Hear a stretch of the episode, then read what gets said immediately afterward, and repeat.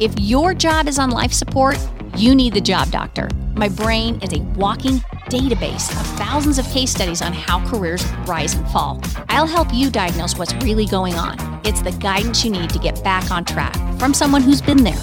You can make the money you always wanted to make, doing the type of work you have always wanted to do.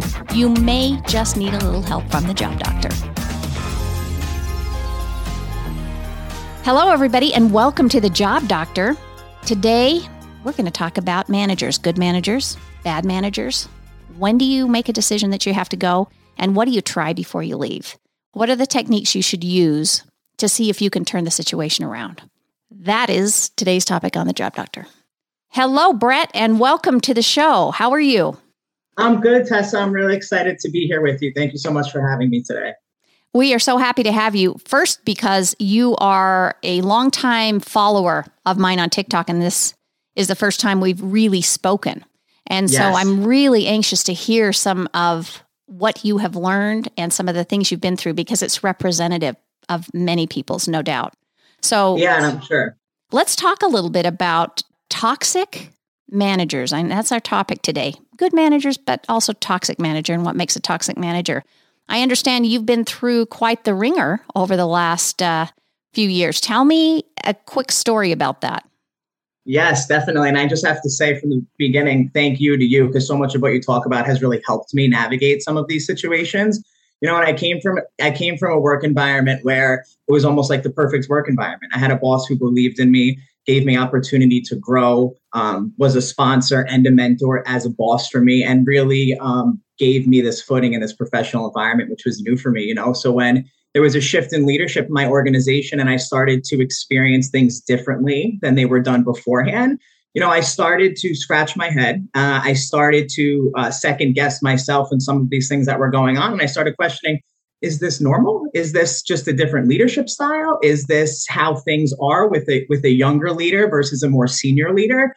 Um, you know, and I really started listening to people like yourself and learning, you know, maybe some of these things are not how they're supposed to be. And maybe myself as a professional need to do something differently to understand if this is a great work environment for myself. This is the Twilight Zone experience that many people have. you come off of a, a decent or a really good manager, even, mm-hmm. and all of a sudden you say, Is this me? Is the problem me, to quote Taylor Swift, or is it something else? So take us through how you sorted this out. Sure, definitely. So I think, you know, I learned one of the early things I learned from watching you. I think one of the first things I came across was the conversation of the expectations um, versus what you're observing, right? And I needed to understand um, with my new boss, my new leader, that we were on the same page. And I wanted to make sure, right? Well, I'm very in, intuitive. And one of the first things I asked myself was, is this a toxic work environment? Like I needed to understand that what I identify as toxic may not be what someone else identifies as toxic, right? So I needed to. So what is toxic I, to you? I'm I'm curious. What did you yeah, decide it was? It's a, it's so I think for myself, you know, somewhere where I don't feel motivated, where my passion starts to be diminished, and I start to feel defeated, and I'm not free to express creativity and make decisions, especially at like a director level. You know, you speak so much about the different roles and the different levels in right. career progression that at that level you kind of have the reins to make decisions and do things. And when i've had so much success doing that and i have a new leader who is kind of micromanaging and taking some of that away i was very confused. And for myself i wasn't able to perform the way that i've been accustomed to performing. And for myself i had like this internal battle of like what's really going on here? I'm in this job to do this because i deliver these results and i'm not able to do it Brett, what you are describing is the most common thing. When I go into a company, they'll hire me to come in and say, "What's wrong? Why are we failing?" And almost almost without fail, I could give them the answer beforehand. It's that people simply want to make a difference. And the way that some managers lead is they don't allow their people's best and mm-hmm. brightest mm-hmm. to come through. They don't allow that secret sauce that you bring. And it sounds like just like every other company, you were being yep. diminished because you had a lot to give and yep. there weren't opportunities to give it. It's funny, even in one of those conversations, because I met with this person, my boss, multiple times for breakfasts to try to figure out why it, it became apparent there was a conflict here, right? Mm-hmm. Um, and we had many conversations. And I even remember one of the conversations because she was new in her role, which was a completely new area of the company, right? Operations versus like a, a different area of mm-hmm. the company. And I remember saying, like, I will make us both look good. Like, just let me do this. This is, I've gotten this far based on my success. She knew who I was. It wasn't like we were meeting each other for the first time, but I think there was, you know, she was a little bit younger than my previous boss. And I think there was these younger generations, myself included, um, there's like a validation and an instant gratification that is tied in with us that like we think we can make it happen better. And it's like this weird situation that goes on. And I was experiencing this, and the conversation was like, I I will make us look good. Like it, like just let. That's all I wanted to do. You know? Well, and it's all she wants to do as well. That's the thing. Even managers, I know we love to demonize them, but managers also want to succeed and want yeah. to be valued. So, okay, what I would like to do for those listening that don't know this model that you addressed, we're going to talk about how you had this conversation, but let me just very quickly for those listening. This is the model that you use when you hit up against a, an expectation that's not met, uh, something that happens with between you and your manager that isn't expected. What did I expect? That's number one.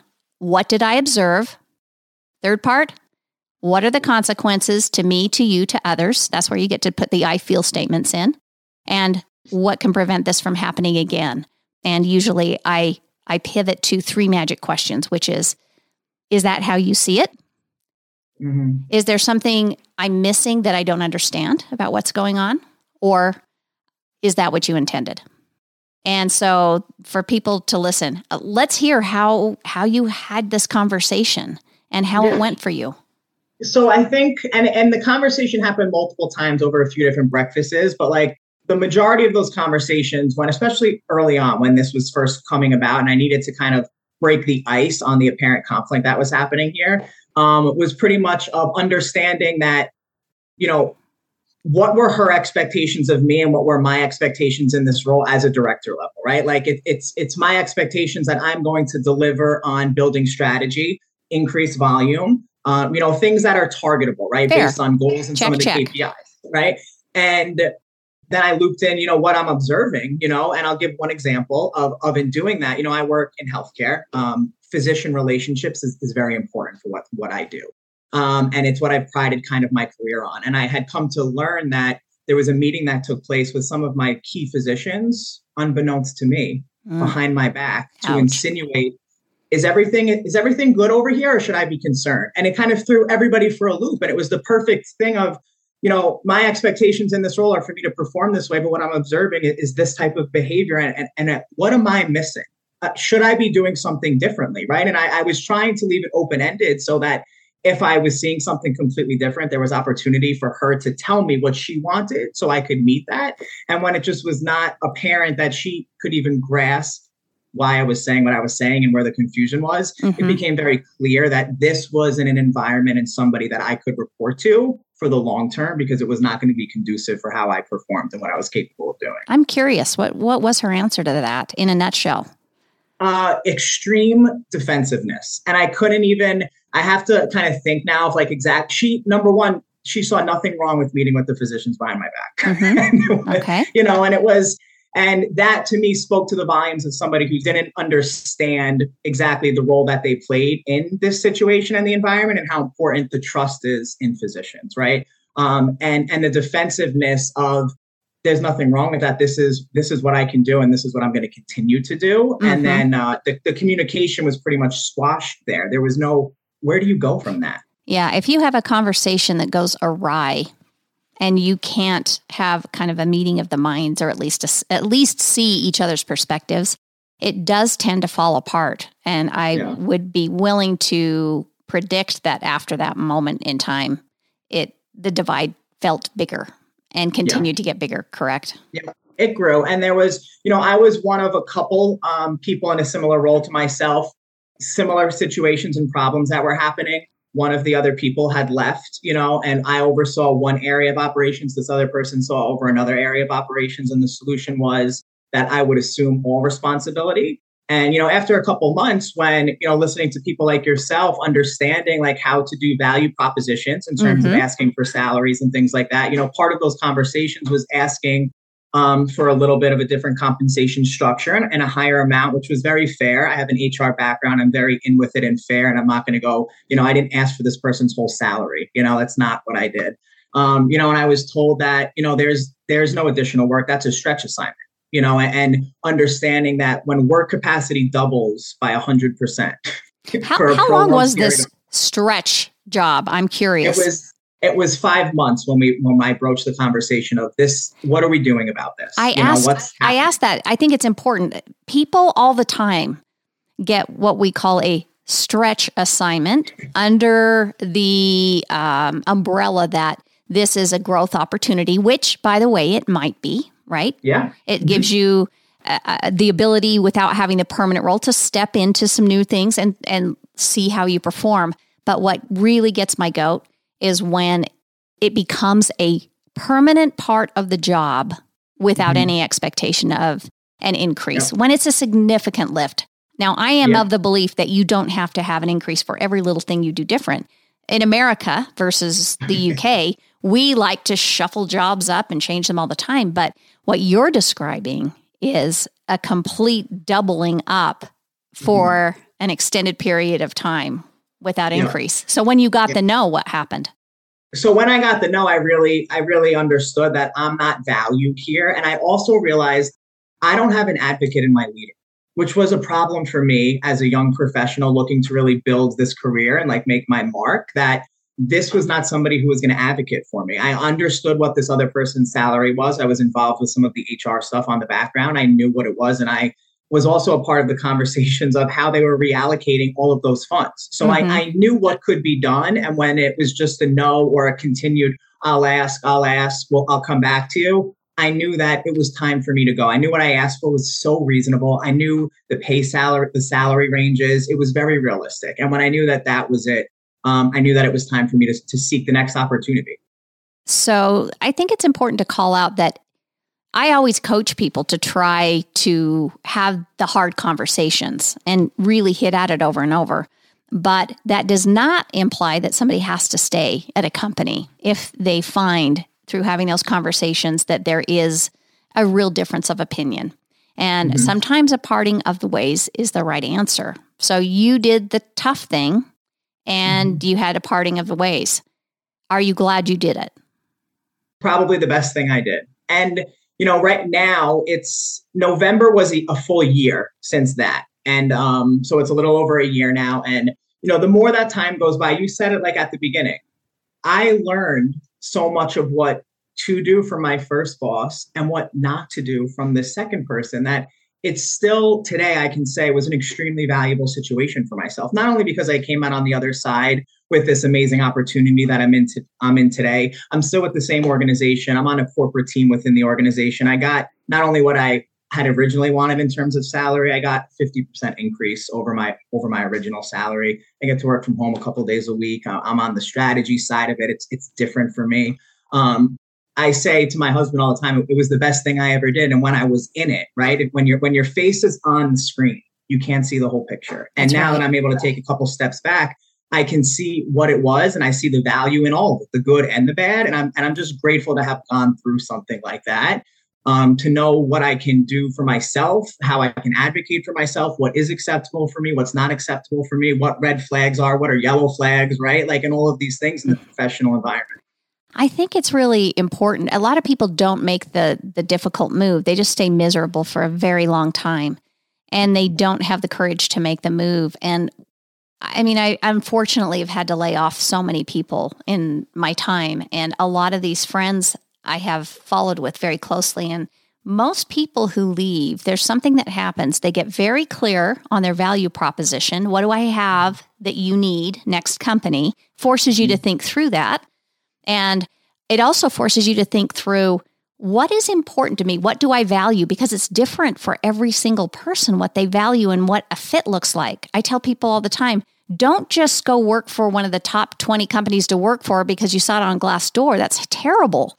You hmm. need to know what's important to you. Do you like structure? Do you not like structure? Do you like big companies? Do you like small companies? How do you like to work, your work style, and, and how do you like to work with people? and find the right match because that's what's going to work. And it looks like you ended up being right where you needed to be all along.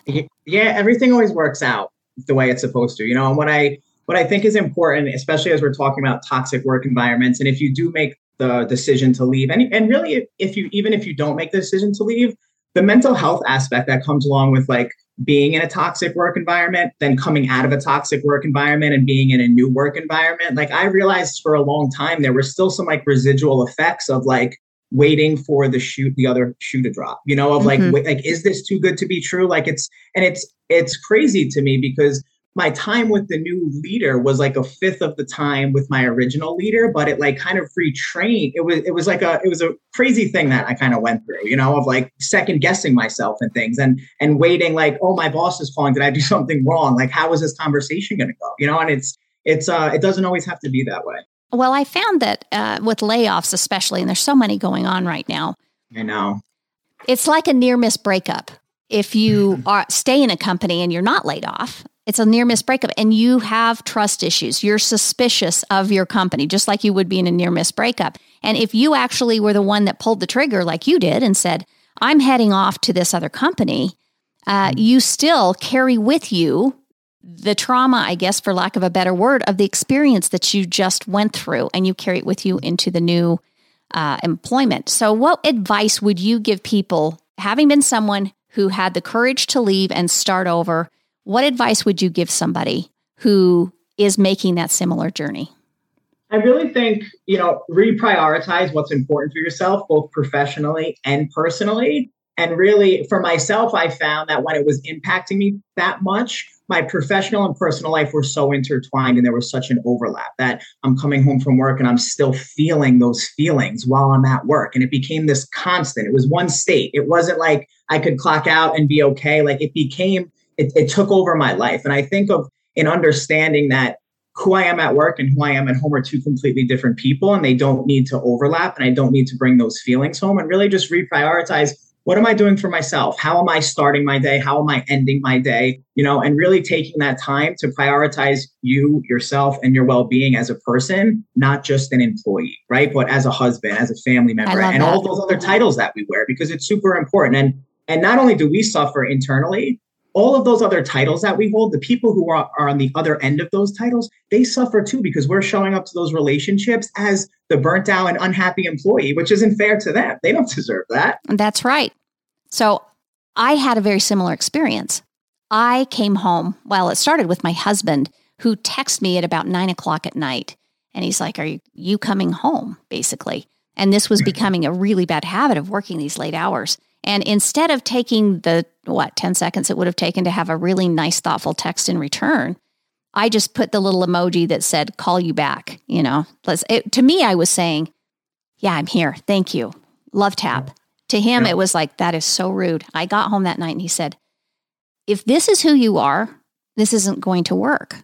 And I need to ask you the question why are you doing this night after night? It's making you miserable at home and it's making all the things we're trying to do with our family really miserable. And it became a turning point decision for me. And what I realized is that I am the only one that can cry uncle and say, this doesn't mm-hmm. work for me anymore. Yeah. And when I made the decision, here's what's next for people I want them to understand. There aren't only two choices, stay or go. There's multiple layers. There's do I stay and reinvent 2.0 version of myself? Mm-hmm. Do I go do I try and move elsewhere in the company to somewhere else? Mm-hmm. Do I pivot altogether to another industry? And I actually have a whole chapter in my book on this on should I stay or should I go? And if you're thoughtful about it and you do it the right way, for me, it was about a one, what was it? Uh, maybe it was probably a year transition for me from that point. I wanted to finish up some projects so I could use them on my resume. Then I talked to my boss. Then I transitioned out. And it was beautiful to have something to work towards.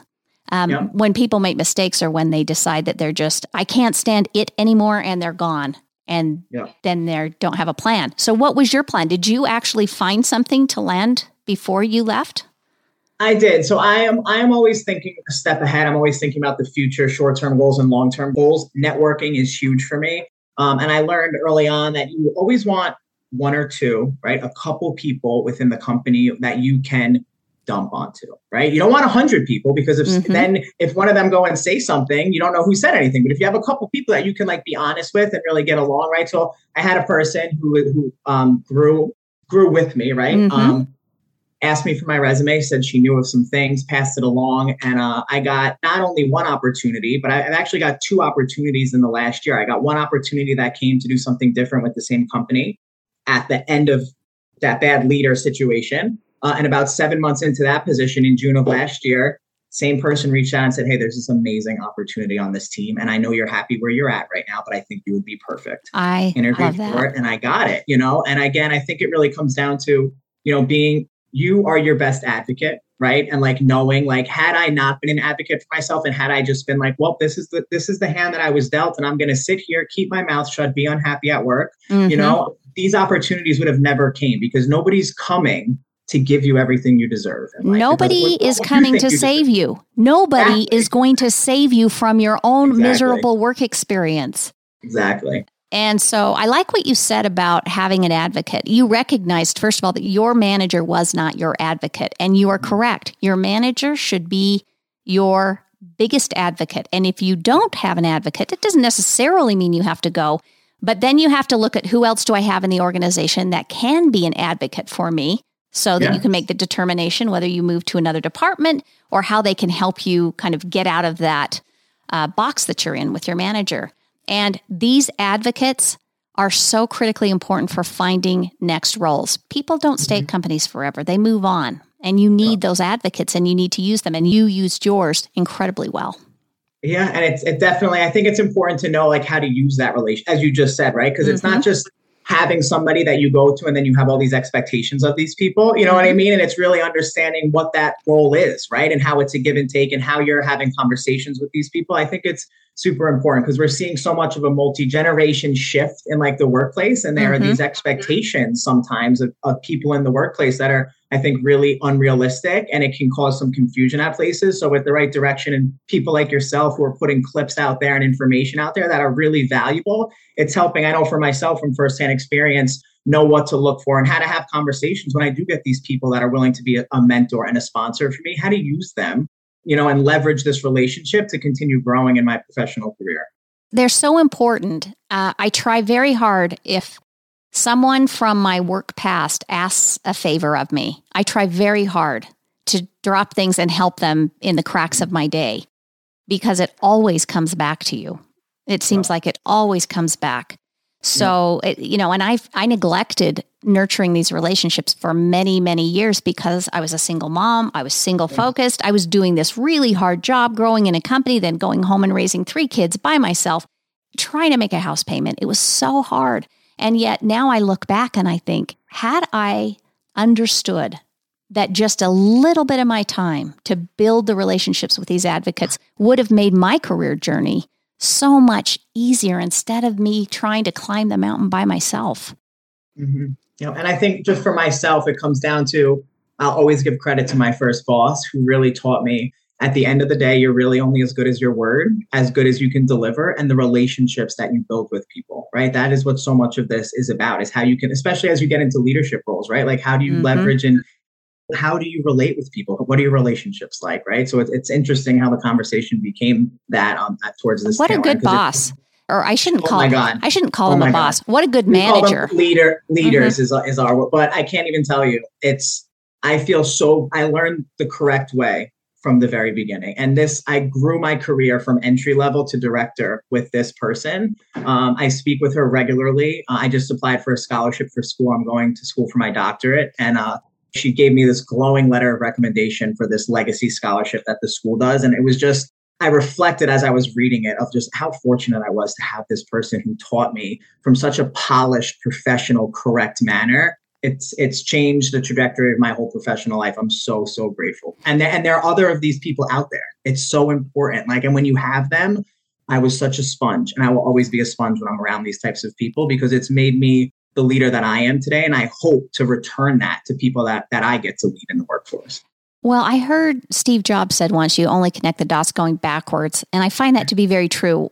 I can connect the dots going backwards. And some of these people, transitional people in my life that helped me get to the next level, I didn't recognize the value in the moment. And I recognize it when I look backwards at what they did. For instance, Stephen, I worked with Stephen R. Covey in their team. That was my first job out of college. Can you even imagine working with the giant wow. Stephen Covey?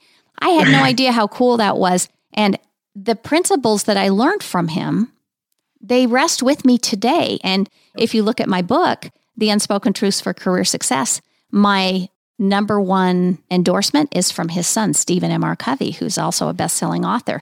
Who would have ever known? So pay yeah, attention right. and, and be good to people because those relationships do come back. They do come back to help you or haunt you, by the way.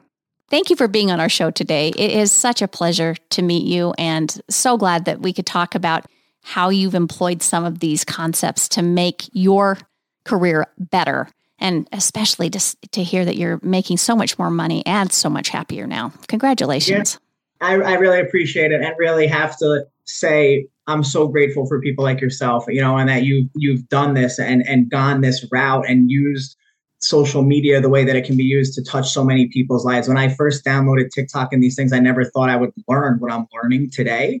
Um, and I think you are like the you are the person I view the most on TikTok. Like, and I and I learned something in every one of them. And and people come to me and they're like, "Help me with this," or "How would you do this?" And so much of what I learned is from you. And I'm like, "Follow Tessa, follow the Job Doctor." I'm like, I'm what I'm telling you, I didn't come up with. Like I learned this. I'm like, so you can learn it. You can do it. You know. Um, and it's it's really had an impact on my life, and I'm, and I'm really really grateful for you.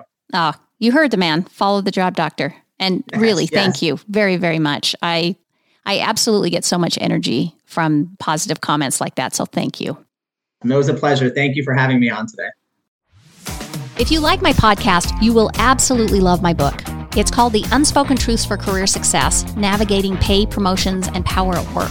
I wrote it because I could see that people didn't understand why some people got ahead and some people's career stayed stagnant. So, if you're interested in building a more frictionless career path for yourself and having a better experience with work, this is a book that you need to have.